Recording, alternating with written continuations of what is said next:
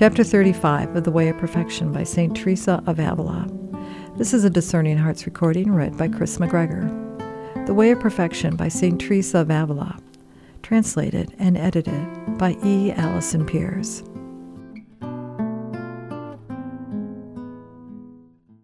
I have written at length about this, although when writing of the prayer of recollection, I spoke of the great importance of our entering into solitude with God.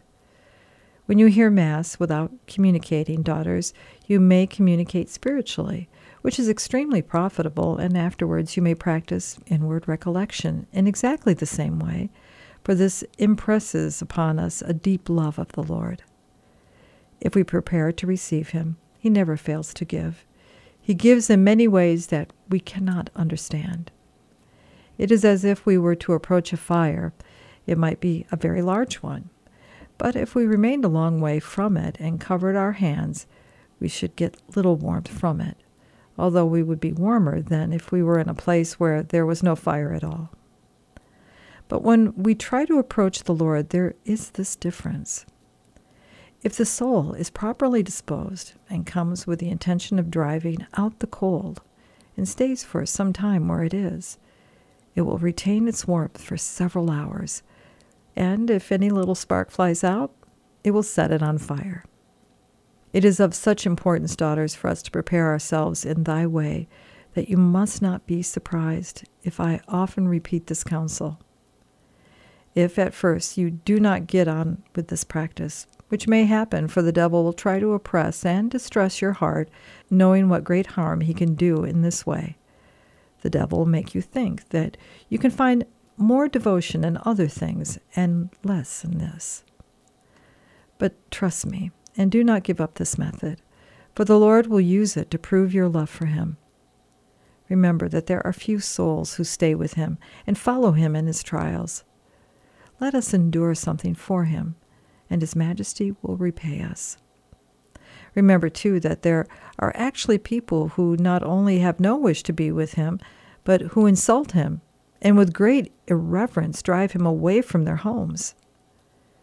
We must endure something, therefore, to show him that we have the desire to see him.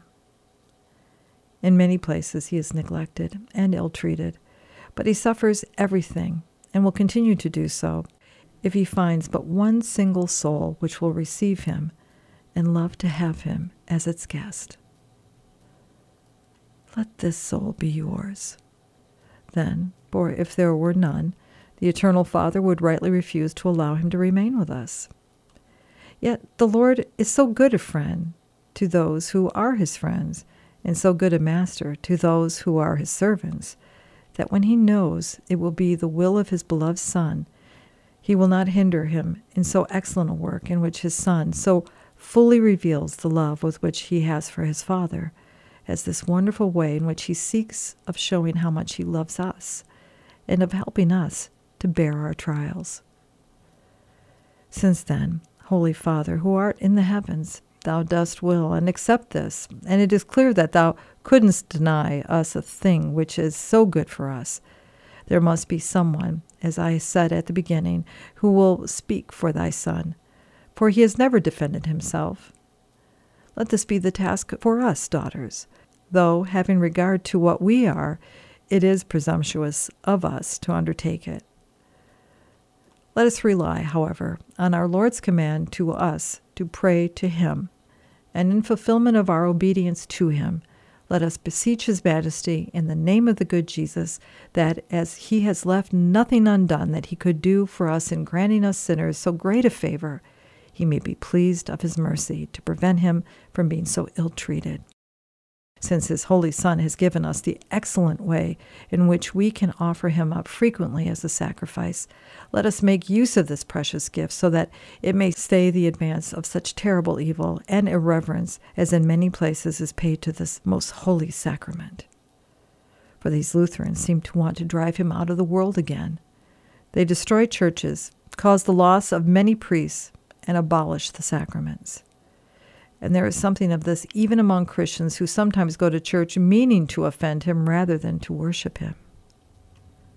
Why is this, my Lord, my God?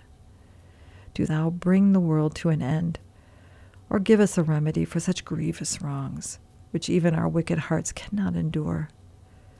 I beseech thee, eternal Father, endure it no longer. Quench this fire, Lord, for thou canst do if so thou wilt. Remember that thy Son is still in the world. May these dreadful things be stopped out of respect for him, and horrible and abominable and foul as they are. With his beauty and purity, he does not deserve to be in a house where such things happen. Do this, Lord, not for our sake, for we do not deserve it, but for the sake of thy Son. We dare not entreat thee that he should no longer stay with us, for thou hast granted his prayer to thee to leave him with us for today. That is, until the end of the world. If he were to go, what would become of us? It would be the end of everything. If anything can placate thee, it is to have on earth such a pledge as this. Since some remedy must be found for this, then, my Lord, I beg thy majesty to apply it. For if thou wilt it, thou art able. O oh my God, if only I could indeed importune thee, if only I had served thee well, so that I might be able to beg of thee this great favor as a reward for my services, for thou leavest no service unrewarded. But I have not served thee, Lord. Indeed, it may perhaps be for my sins, and because I have so greatly offended thee, that so many evils come. What, then, can I do, my Creator, but present to thee this most holy bread, which, though thou gave it to us, I return to thee, beseeching thee by the merits of thy Son to grant me this favor which, on so many accounts, he has merited.